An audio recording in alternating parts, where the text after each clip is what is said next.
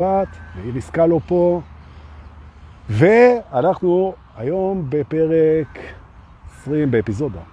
מספר 27 במסע אל ממדי ההגשמה, אני דור פולס, והיום עוד מעט תצטרפו. אנשים תשתפו, תשתפו, אז נגיע למסה הקריטית ונתחיל לנוע, נכון? שלום לגל ישמעאל. תראו, היום השידור הוא בהשראה של מישהי שהייתה אצלי בסשן אתמול, סשן ארוך דווקא. זו הזדמנות טובה גם להגיד לה תודה על ההשראה. מה שאני אגיד פה זה לא אחד לאחד מה שהיה בסשן, נא לשים לב, אבל ההשראה מהסשן, אז תודה. ובכלל, אני שמתי לב, ואתם גם, שאם אנחנו לוקחים השראה מסשנים ומעבירים את זה ללייבים, אז יש עומק, רובד נוסף בלייב, וזה נחמד, כאילו, זה, זה טוב. אז זה מימי מה, מהסשן איתה אתמול, ושוב אני אומר, זה לא אחד לאחד, ותודה לה. כן? מזה גזרתי עוד דברים. המפגש שלנו בממדי ההגשמה היום, לפני שנגדיר את המעמד ונרד פנימה ונעשה implementation coordination כרגיל, אני רק אומר שהיום המפגש שלנו בעצם הוא עם הורים, עם המושג הזה, עם האנטיטי הזה, עם הישות הזה, שנקראת הורים בחיים שלנו, כמובן המפגש בחוץ, במפגש איתם, בתקשורת איתם, והמימד שאני מגדיר בנושא של מפגש עם ההורות, ויש אין סוף ממדים, כי מה שקורה לנו עם ההורים זה, זה עולם ומלואו, כפול שתיים, לפחות. אבל היום אנחנו נגדיר מימד שנקרא השתקפויות, נכון? מה משתקף לנו? ונדבר על זה. זאת אומרת, בעצם אם אני יורד לממלכה הפנימית להביא תובנות, אז זה מתוך עולם השיקופים, בית השיקופים וההשתקפויות, ואנחנו נלביש את זה על המפגש עם ההורים ונוציא תובנות, ויהיו אנשים פה היום שיחוו ריפוי, אני מבטיח. יהיו פה אנשים שיחוו ריפוי, אז שימו לב, יש פה כוונת ריפוי מאוד חזקה בתוך הלייב הזה, ממש, נא להרים את הציפיות, אל המקום שבו האכזבה היא ודאית. יש? יש. הנה ליד זילברמן, הנה ליאת זילברמן המהממת הצטרפה. שאני התרגש שאני רואה שאת מצטרפת.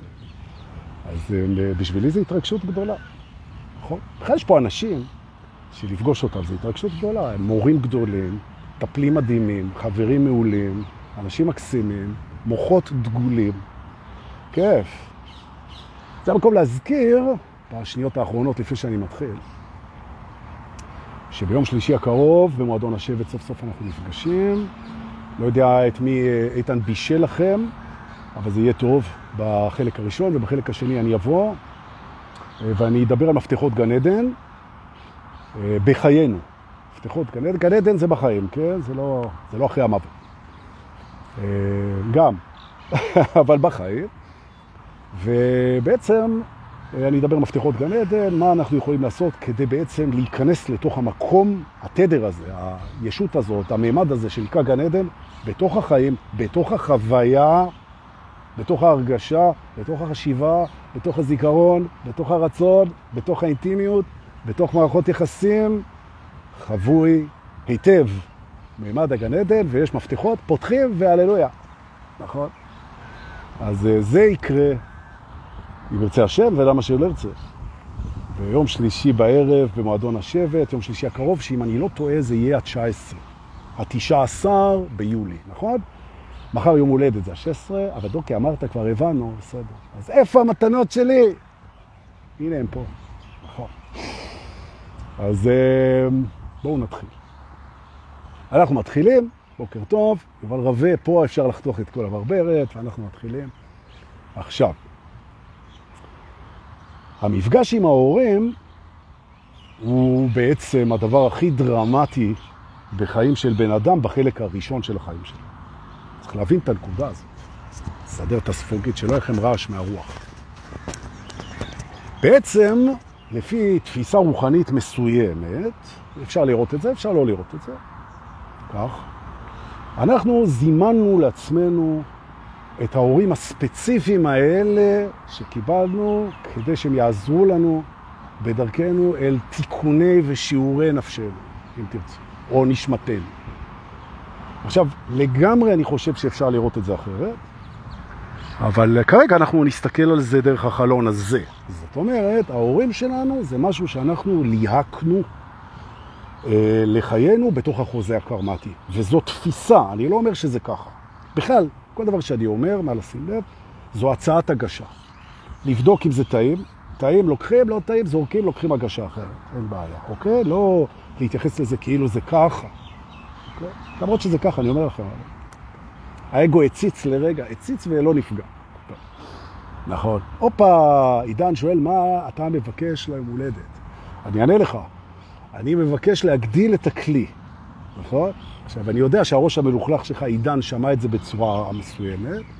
אני לא מתנגד גם לזה, כן? אבל זו לא הייתה הכוונה הראשונית שלי. הנה, עניתי לשאלה. נכון. כלי האור שלנו יכול לגדול, וזו בקשתי שכלי האור יגדל, כי הכל בסדר.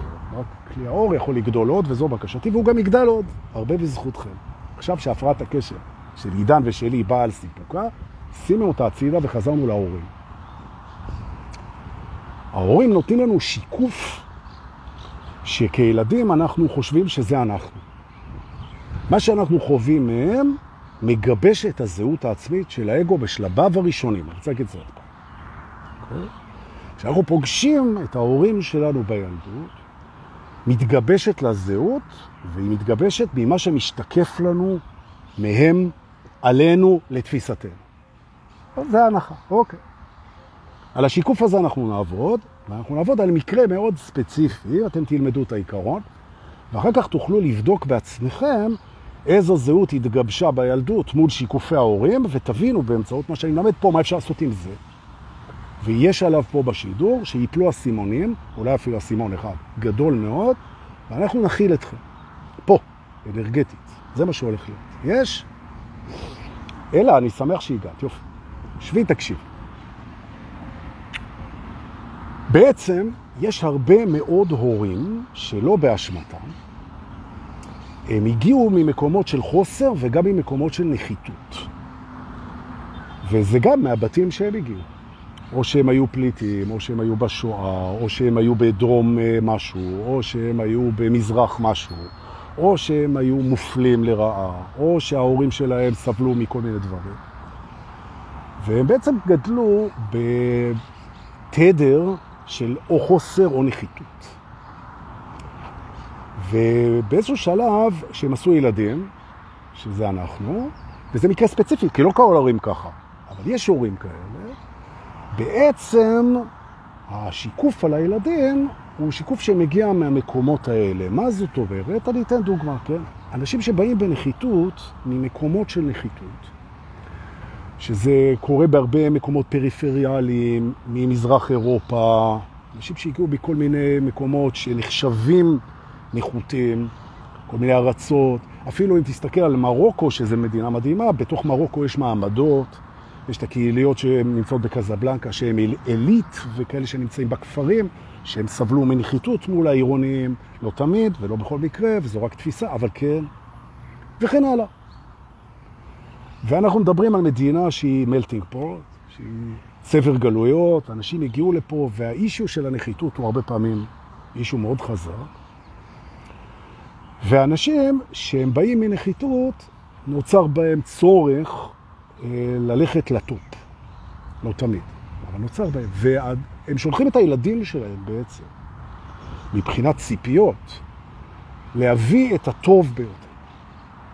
והרבה אנחנו פוגשים את זה גם בסשנים, גם בסדנאות וגם בטיפולים, אנחנו פוגשים את זה שאנשים הם פתאום מגלים שההורים ציפו מהם כל הזמן להיות הכי טובים. הכי טובים, הכי טובים, להשיג את הכי גבוה, להיות טוב. וזה הרבה פעמים מגיע מהנחיתות של אותו הורה, שמבחינתו ילד שיגיע לפסגה יסגור אצלו את הנחיתות.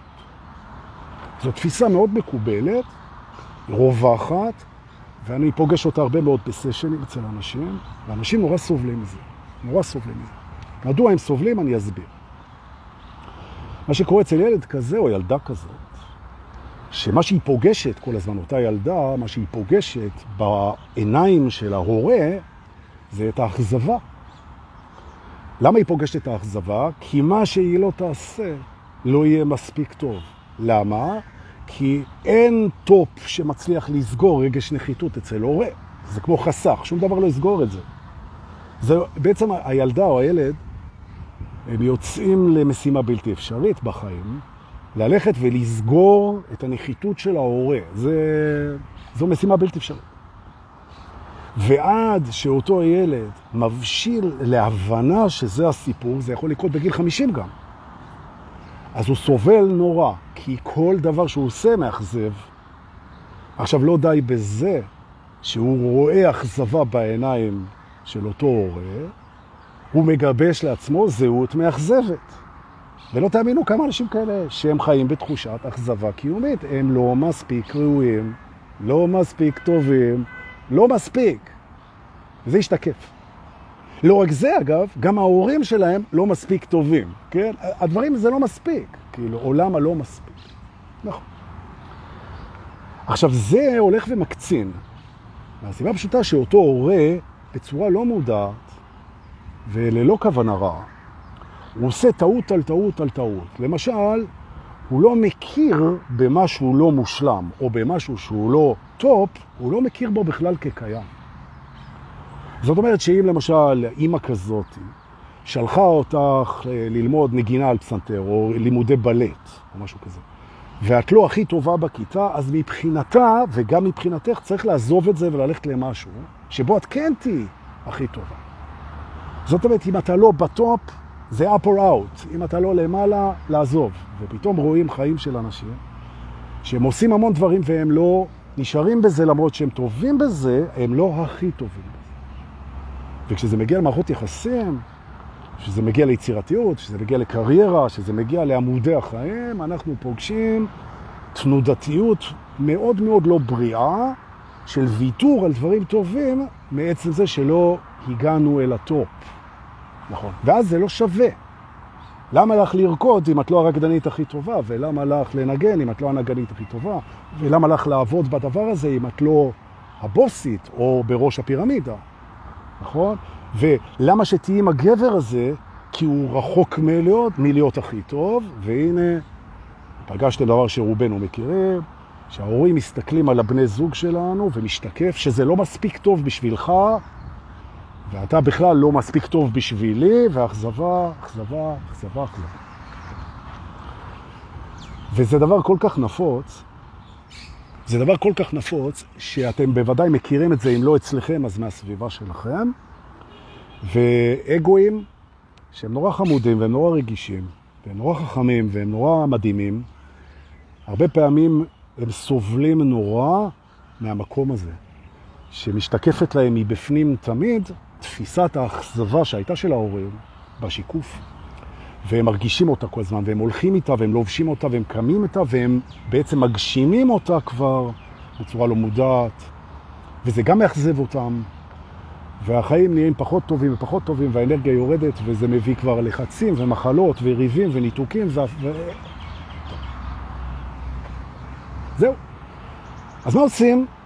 או, ולשמחתנו, וזו שמחה גדולה, התעוררות רוחנית, שזה למה אנחנו פה, היא יודעת לטפל בדבר הזה, היא, ההתעוררות שלכם, היא יודעת לטפל בזה בצורה מצוינת. ממש כמו, אגב, בהרבה מאוד דברים. ואגב, הסיבה שהרבה מאוד אה, אנשים ערים, או ערים לפרקים, או מתעוררים, עוסקים בריפוי או בטיפול או בהדרכות, זה בגלל שהאור של האמת והאהבת אמת, ללא תנאי, היא מרפאה, זה מרפא כמעט הכל. פרקטיקלי הכל. תיקח אהבה ואחדות, זה מרפא הכל. ממש, ממש. נכון, זו גם הסיבה, פה אני אעשה רגע הפסקה קצרה ותכף נגיע להדרכה עצמה, מה עושים עם זה. אבל uh, זה הסיבה שסוף סוף, ובדיוק בזמן הנכון, אנחנו מתחילים uh, לארגן את מאגר המדריכים, המטפלים, המורים, היועצים שלנו בתוך קבוצת סודות האמת הנצחית של הטרנס. אנשים שאנחנו משקיעים בהם והם משקיעים בנו המון זמן כבר, אנחנו נגבש אותם למאגר נגיש לקבוצה, הקבוצה היא כרגע 60 אלף איש עוד מעט. ואנחנו נחבר, גם ניתן להם פרנסה וגם ניתן להם להשפיע כמה שהם יכולים וכמה שהם רוצים. סוף סוף המהלך הזה קורה. זה הבשיל הרבה זמן. ויובל רווה ואני עובדים על זה, וזה יקרה. זאת אומרת, אפשר יהיה כל מי שנמצא בקבוצה שלנו, וגם מי שלא, יוכל לבוא ולקבל מאיתנו הפניה למדריך שמתאים לו, באזור מגוריו, משהו שמתאים בתדר, ולמצוא אצלו הדרכה טובה ועזרה, וכולנו נהיה מרוצים, הללויה, איזה כיף. עכשיו אני מאוד מאוכזב שזה לא קרה כל... אז זהו, לא. בסדר. אוקיי, חוזרים. בעצם אנחנו צריכים להבין שכשהסימון הזה יורד, שאתה אומר, אימא'לה, פתאום אני מבין למה אני הולך כל הזמן בתחושת אכזבה, מאחר שההורה שלי, שום דבר לא היה מספיק טוב בשבילו. נכון. עכשיו, האגו הוא מיד מסובב את זה להשמה, כמובן, אבל מאחר שאנחנו מדברים על עירות, אז אומר, אם לי יש הורה ששיקף לי אכזבה, טוב מאוד שכך היה. טוב מאוד. אם זה קרה, טוב מאוד. זו תפיסה רוחנית. אם זה קרה, זה לטובה. אז למה זה לטובה לעזאזל? הנה אני בן, לא משנה כמה, 30, 40, 50, מגלה שאני לא מצליח להיות הכי טוב בשום דבר, ואני מוחזב ומוחזב, מוחזב, מוחזב, וההורים לא מרוצים משום דבר באמת עד הסוף, ושום דבר לא ירצה אותם, ורגשי הנחיתות שלהם סידרו לי דפיקה בחיים, מה טוב בזה דרכי? אז כן, אז טוב בזה. והנה חזרנו להתחלה. אתה זימנת לעצמך בחוזה הקרמטי בדיוק הורים כאלה. נכון. מדוע? הסיבה הפשוטה שאתה נמצא בתוך שיעור שהוא אחד מהשיעורים הכי מלהיבים, הכי גדולים והכי מדהימים שבכלל קיימים בדרך הזאת. ואתה ליהקת ההורים כדי שהם יעזרו לך בשיעור הזה. טוב דורקה, עכשיו עשית את הטיזינג ותדבר, מה זה השיעור? אז בסדר, רגע, סבנות, שוואיה שוואיה. או בטורקית יבש יבש, איזה יופי. כי אתה מייבש את האנשים, כן. מהו השיעור? השיעור הוא ככה, תחושת הערך, ההנאה, הקבלה, השמחה והפרגון שלך מול עצמך חייבת לבוא מבפנים. היא לא יכולה להיות תלויה בחוץ, כי אז היא לא שלך. עכשיו, יש הרבה מאוד אנשים שהם עבדים, במרכאות, של השיקופים של הזהות שהם רוצים. הם רוצים להרגיש מצליחנים, הם רוצים להרגיש טובים, הם רוצים להרגיש אה, יפים, הם רוצים להרגיש שווים, הם רוצים להרגיש אהובים וראויים, הם מנסים לסדר בחוץ מערכת שתשקף את זה. נכון. רוב האנשים מגיעים לאיזון. הם גם מקבלים את זה בפנים, הם מוצאים את זה בפנים, והם גם מוצאים את זה משתקף בחוץ, וזה בסדר, אבל יש הרבה אנשים שהם הופכים לעבדים, ממש עבדים של השיקופים בחוץ, ואז הנשמה מבקשת תיקון.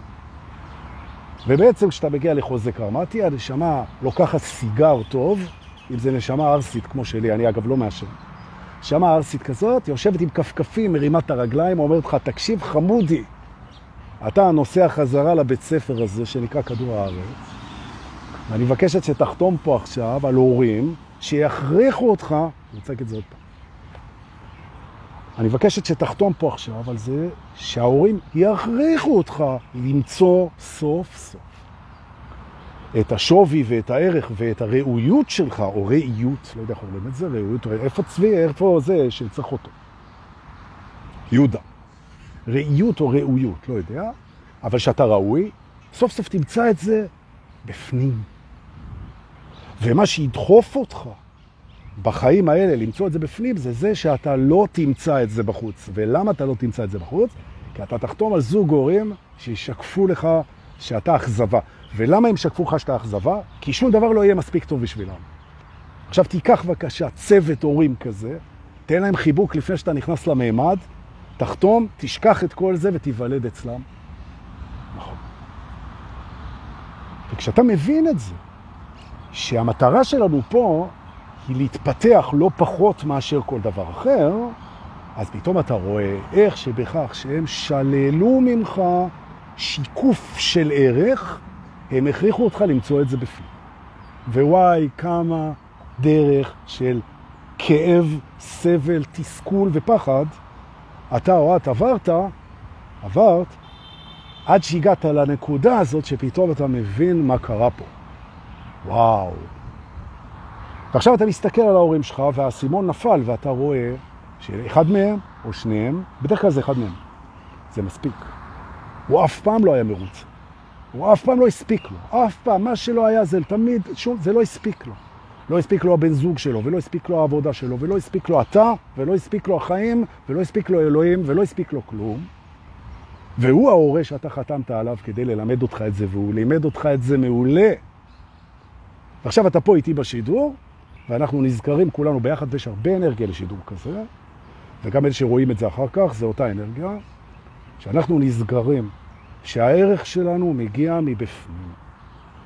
הוא מגיע מהיכולת שלנו לאהוב, הוא מגיע מהכוונה שלנו לעשות טוב, הוא מגיע מההתפתחות שלנו, הוא מגיע מדברים שהם בכלל לא קשורים לבחוץ. נכון? אנחנו חיפשנו את זה כמו גם את האהבה. חיפשנו את זה בטעות של האגו, חיפשנו את זה בחוץ, כדי ללמוד שזה לא שם. נכון? זה יושב בפנים וזה מחכה.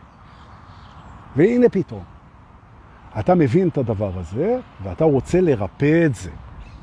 וואי, ואיך אפשר? ואני אראה עכשיו איך. את השלבים, איך אתה מרפא את הדבר הזה. הדבר הראשון שאתה עושה, זה אתה נושם עכשיו איתי. עמוק וטוב. תנשמו. כי אנחנו יוצאים למסע עכשיו. תנשמו, תנשמו.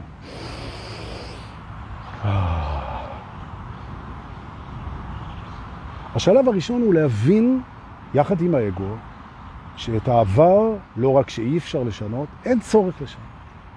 זאת אומרת, אין לנו בכלל שום צורך בלשים אנרגיה על הזיכרון. הזיכרון ישנו, אנחנו זוכרים פרספקטיבה בעבר, ואין צורך לשים שם אנרגיה, אלא רק להוציא את השיעורים, הנה השיעור, והשיעור הוא שמה ששוקף לי כאכזבה וגובש כזהות, זו הייתה טעות. וכמו כל טעות, זו לא הייתה טעות, זה היה שיעור. וכמו כל שיעור, הוא היה בשבילי. זימנתי אותו. והשיעור הוא ללכת פנימה, ואנחנו תכף נלך פנימה. אין אנרגיה בעבר, רק הודיה על השיעור, נושמים. עכשיו, לפני שאנחנו נכנסים פנימה, אנחנו מעלים בדמיון את התמונה של אותו הורה שמסתכל עלינו ואנחנו מרגישים שאנחנו אכזבה. נא לדמיין את זה ולראות שבעצם מה שהוא מראה לנו זה שני דברים. אחד, שהוא המורה שלנו למצוא בפנים הערכה עצמית, תודה למורה, במבט הזה של האכזבה, שהוא מורה גדול להורה הזה. תודה רבה. שתיים, שהוא עצמו סובל מזה ששום דבר לא מספיק, או מנחיתות, שהוא לא מרוצה. ושהחיים שלו הם לא חיים קלים בכלל להיות מאוכזב ולא מרוצה, שהוא לא באמת שמח, ולכן אנחנו מפעילים את החמלה. הכעס, התסכול, העצבים, הריחוק, הנפרדות, התינה, מותמרים לחמלה. הבנו. זה גם היה בשבילנו, הוא גם סובל מהדבר הזה מאוד. נכון. ובעצם הכעס מתחלף לחמלה, שזה פחד שהופך לאהבה, שזה נס. אז אנחנו מתחילים עם הנס הזה, שנתחיל לראות את ההורים בחמלה. ממש, ממש. עכשיו אנחנו ניגשים פנימה. עכשיו אנחנו ניגשים פנימה, והדבר הראשון שאנחנו רואים זה שהצלחנו לעשות נס. הצלחנו לעשות נס במקום מאוד קשה. עכשיו אתה חושב על עצמך אם אתה הצלחת לחולל נס כזה בחיים שלך ובחיים של ההורים שלך, ולא משנה אם הם בחיים או לא כרגע, זה לא משנה. אם אתה מצליח לבצע ניסים, מה זה אומר על הערך שלך? אתה בטח לא מאכזב, נכון? ואם אתה מוכן להצמיר תינות באהבה, אתה בטח לא מאכזב. ואם אתה מוכן לראות שכולנו עושים הכי טוב שאנחנו יכולים בכל רגע נתון, וזה מספיק כדי שזה יהיה קיים. זאת אומרת, זה שאתה לא היית הרקדן הכי טוב, או הנגן הכי טוב, או התלמיד הכי טוב, או ההורה הכי טוב, או הילד הכי טוב, או המפקד הכי טוב, או הבן אדם הכי טוב, זה לא אומר שלא היית בן אדם, או רקדן, או מורה, או הורה, או ילד. אתה היית, וזה בסדר, וזה ראוי לאהבה. כמעט טוב זה מספיק טוב. נכון? גם מספיק זה מספיק טוב. נכון. וגם נכשל זה מספיק טוב. כי בכישלון יש שיעור, וזה המטרה שלו, ואתה לומד את השיעור, וזה מספיק טוב.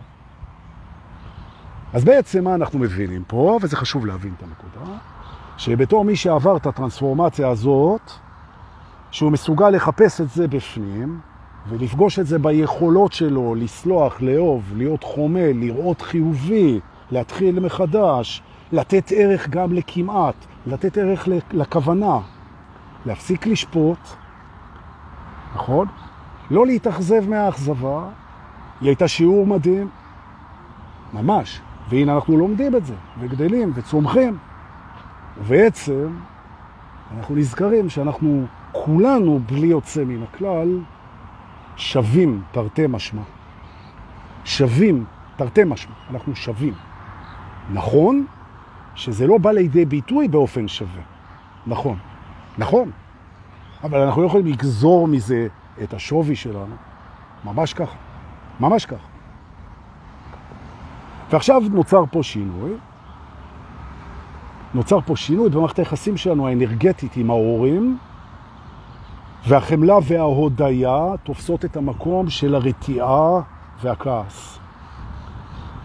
אם לא כעסתם ולא נתתם לזה ביטוי, וזה נמצא למטה, ולא העזתם לכעוס על ההורים שהם אף פעם לא ראו שאתם שווים, אז קודם להסכים לכעוס, כי מבחינת האגו עשו לו עוול, ומבחינת הספיריט זה היה שיעור מדהים שאנחנו עכשיו מתאחדים איתו עם האגו, אבל קודם מותר לאגו להביע את התסכול שלו ואת הכעס שלו ואת העצבים שלו ואת הייאוש שלו ואת האכזבה שלו מההורים שהביעו אכזבה. אנחנו נותנים לזה מקום בגלל שאנחנו נותנים מקום לכל התחושות שלנו, זה חלק מהריפוי, ומוכנים להיות מוצפים בדבר הזה כי אנחנו מסתכלים על המערכת הרגשית שלנו ואנחנו תומכים בה, אוהבים אותה, מחבקים אותה וחומלים אותה, אבל אנחנו בוודאי ובוודאי לא מזדהים איתה באופן אוטומטי. ולכן אנחנו יכולים לתמוך בה. וזה בעצם מייצר את הריפוי. זה גם מה שאנחנו מלמדים את המדריכים שלנו לעשות. לתת למקום הרגשי מקום גדול מאוד של ביטוי, לחמול אותו ממקום של אי-הזדהות, כלומר שאפשר לתמוך, נכון? לחולל את השינוי האנרגטי בלראות את המתנה, את השיעור, את ההודיה, את הקרבה, את החיבור, את החוזה הקרמטי, לבצע את השינוי, לראות בעיניים של אהבה את עצמנו ואת ההורים ואת השינוי, ולצאת לדרך חדשה כשאנחנו מרגישים שאנחנו ממש לא אכזבה. ממש לא, ממש לא. ביצענו בהצלחה. ביחד. את אחד מהשיעורים הכי משמעותיים של הגדילה שלנו, אנחנו נחלצנו משיקוף של זהות, שהיה שיעור מדהים ולימד אותנו למצוא ערך בפנים ולא בחוץ. ואחרי שלמדנו את הדבר הזה על אכזבה, אתה יכול ליישם את זה על כל דבר שהוא לא נכון. כמו למשל, שאתה לא אהוב, כשאתה לא חכם, שאתה לא יפה, שאתה... וכן הלאה וכן הלאה. אתה יכול לעשות איתו, תקרא את זה, תראה, אני אומר תקרא את זה. תצפה בזה שוב, ותראה שאתה יכול, או את יכולה לבצע את הדבר הזה על כל זהות שהתגבשה, שיצרה בעצם אנרגיית פחד בתוך הילדות, ושלחה אותנו אל הצמיחה המודעת הזאת. אחד משערי גן עדן, שאותו אני אלמד, אם ירצה השם, כן, ביום שלישי, כן, אחד מהש... מהמפתחות של גן עדן זה להבין שמה שפותח הרבה פעמים את החיים שלנו כגן עדן, את החיים שלנו כגן עדן, זה היכולת שלנו למצוא את כל מה שאנחנו רוצים בפנים. ברגע שאנחנו מבינים את זה, שכל דבר אתה יכול למצוא בפנים בעצם, נפתח גן עדן. נכון, הוא לא נפתח לתמיד, נכון, כשהוא נפתח הוא גם נסגר, נכון, זה מצריך עוד סט של מפתחות, שגם אותם אנחנו נלמד, אבל אני רוצה להבטיח לכם משהו אחד. לכולנו יש את סט המפתחות האלה בכיס. אנחנו כולנו מסוגלים לפתוח את זה. נכון? ומה שיפה זה שכשאתה פותח את הדבר הזה ואתה הופך לדבר הזה, זה משפיע על כל הסביבה שלך. החמלה שלך, האהבה שלך, התדר שלך, הסליחה שלך, האהבה שלך, הנוכחות שלך, הנצחיות שלך, היא מרפאה את הסביבה שלך. אז אנחנו עושים את זה גם בשבילנו וגם בשביל האהובים עלינו והסובבים אותנו. הללויה. יהודה, איפה היית מקודם? ראיות או ראויות? תכתוב לי. תעשה משהו. תסייע בעדי. אני מדבר ללב שלך. אני רוצה להגיד תודה לכל אלה, ש... לכל אלה שכבר ברכו אותי על היום הולדת שחל מחר. נכון, תודה רבה. איזה כיף. ואני מחר אה, מקווה לעשות אה, לייב ימי הולדת, שבהם אנחנו בכלל, מה קורה כשאתה פוגש יום הולדת, כן? נעשה מזה, לא יודע מתי זה יצא. אה, כי הכל מלא הפתעות ביום הולדת הזה, אימא'לה, לא יודע מה יהיה שם. רוצה להגיד לכם אה, שאין ספק שאתם זה אחת מהמתנות הכי גדולות שקיבלתי השנה. ממש, ממש. ואני מאוד ער לזה ומאוד מכיר בזה ומכיר תודה על זה. כל אחד ואחד מכם הוא מתנה בחיי, תודה רבה. ביליתי שנה נוספת פה במעמד הקסום הזה איתכם, איזה כיף. אמן שנים רבות, שנוכל להעשיר אחד את השני ולאהוב אחד את השני, איזה יופי. אני מאחל לנו שנעשה את הטרנספורמציות האלה ונגדל ונשמח ונאהב ונרקוד, נלך לים ונחייך. רוצה להגיד שווה שיהיה לנו אה, סוף שבוע של אהבה, אנחנו נתראה בלייב הבא, אני מקווה לייב יום הולדת. אם זה מתאים לכם, אז תגידו כמוני תודה ליובל ולשחר אחל שמעלים אותנו לספוטיפיי וליוטיוב. ואני רוצה להגיד תודה לכל אלה ששולחים לי מתנות בביט ובפייבוקס, זה נורא כיף, תודה, תודה, תודה. ואנחנו, אה, מה עוד נותר להגיד? שתפו את זה אם זה נראה לכם שזה יכול לרפא מישהו. אז הקרמה, הקרמה מקבלת נקודות, ונקודות של קרמה זה מפתח גן עדן, מרמה מסוימת של נקודות קרמטיות נפתח הגן עדן אוטומטי, כשאתם רק מגיעים, הדלת נפתחת כמו בסופר.